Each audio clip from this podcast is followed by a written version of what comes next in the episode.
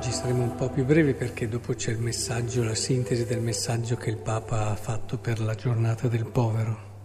Però credo che sia importante soffermarsi su questo Vangelo che, ascoltandolo così, mette anche un po' di ansia, nel senso che eh, si parla di tante cose che stiamo vivendo, a dire la verità, come eh, guerre, rivoluzioni, così anche pestilenze, carestie, terremoti e così via.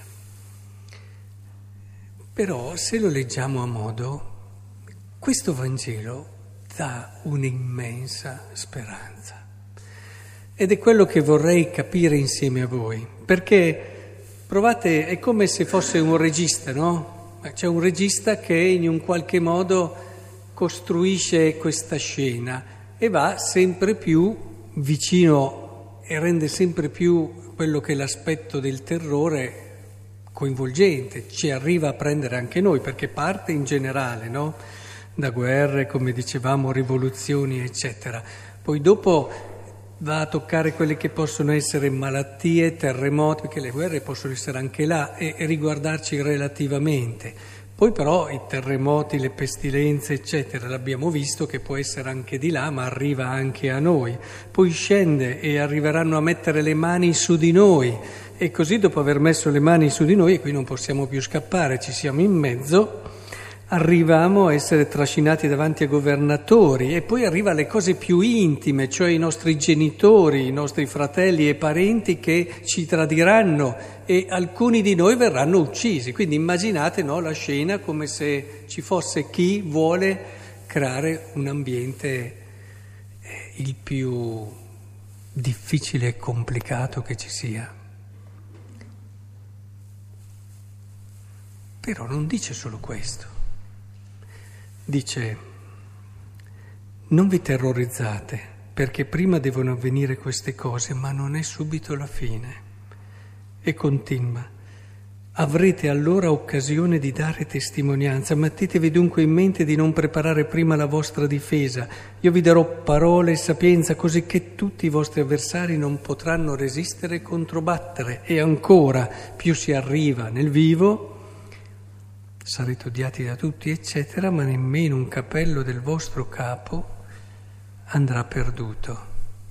E conclude con la chiave di tutto che con la vostra perseveranza salverete la vostra vita. Insomma, è come se Gesù dicesse, guardate, potrà succedere di tutto, ma se grazie al Vangelo voi continuerete in modo ostinato, la perseveranza è anche ostinata, in modo ostinato a credere nella bellezza del mondo, nella bellezza dell'umanità, avrete fiducia nel vostro cuore che alla fine il bene, l'amore trionferanno e che c'è una verità dentro all'uomo che grazie alla forza della salvezza che io ho portato, fiorirà bene. Allora vivrete. Il cristiano è chiamato proprio a questo, a questa tenace, costante fiducia nella forza della salvezza di Cristo che alla fine si, ri, si rivolge in quella che è la storia dell'uomo, no? si dispiega nella storia dell'uomo il bene vince e, e, dobbiamo credere in modo ostinato che il bene vincerà il male e non dobbiamo mai arrenderci su questo, a partire dalle situazioni più piccole, qui arriva anche alle situazioni familiari, alle situazioni quotidiane.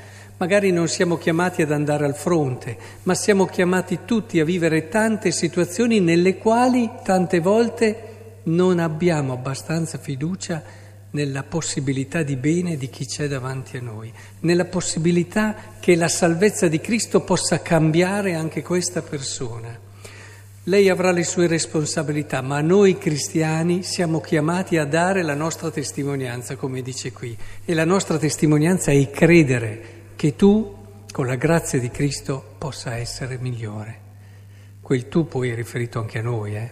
cioè non è che dobbiamo pensare solo agli altri, cioè È fondamentale questo.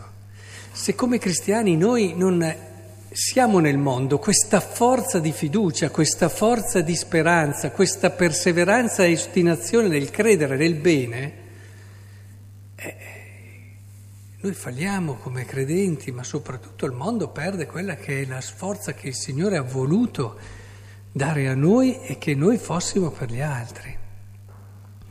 Penso che sia molto importante questo perché questo vuol dire andare al di là degli schemi, andare al di là delle nostre resistenze, andare al di là dei nostri pessimismi, andare al di là di quello che può sembrare un giusto realismo eh, il giusto realismo ci dice che Cristo è stata una persona meravigliosa, ma alla fine è morta e, ed è stata uccisa come tante brave persone, il realismo.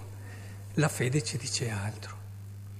Ecco, credo che sia proprio la fede che dobbiamo, e la fede nel risorto che ci deve dare questo coraggio. Era lì, è morto, è finito tutto. Con l'ennesima volta che l'ingiustizia ha prevalso sull'innocenza. E prendetela proprio come è stata da un punto di vista di realtà, ma proprio lì è iniziato la rinascita del mondo, la risurrezione. Come facciamo a non avere questa speranza? Come facciamo a non gridare al mondo che noi continuiamo a credere nella vittoria di Cristo e continuiamo a credere nel bene che ci può essere in ognuno di noi. Ecco, questo vi invito a vivere e a fare. E in questo orizzonte anticipo un po' quello che vi verrà letto, perché ve lo do più dettagli. Vedete, ci vuole coraggio anche il giorno d'oggi e, e vedo che in questo senso ne sta mancando parecchio. Si ragiona e basta. Facciamo un esempio, abbiamo una famiglia ospitata nella casa della Carità, dove non facciamo assistenzialismo per scelta, non siamo una casa che dà in affitto gli appartamenti, ma noi ospitiamo per un certo periodo per riavviare le persone, ridargli autonomia, autosufficienza e poi via e avanti un altro. Ora il problema è che abbiamo una bella famiglia, lui è riuscito a trovare un lavoro con un buono stipendio, e quindi sarebbe pronto ad uscire. Ma qual è il problema?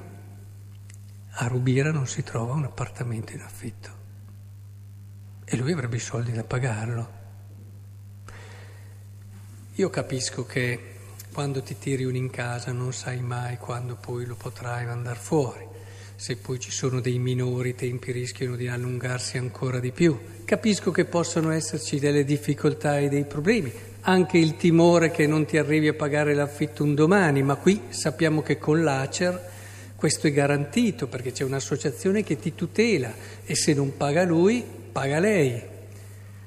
Capisco che ci sono tante, tante problematiche e difficoltà, eh, abbiamo tutti gli occhi per vedere, ma un po' di coraggio, anche cristiano, credo che farebbe bene a tutti proprio in una giornata come questa, perché questo vuol dire non poter liberare un appartamento e non poter aiutare un'altra famiglia che potrebbe fare lo stesso percorso e ritrovare una sua dignità nell'autonomia e nella possibilità di crescita.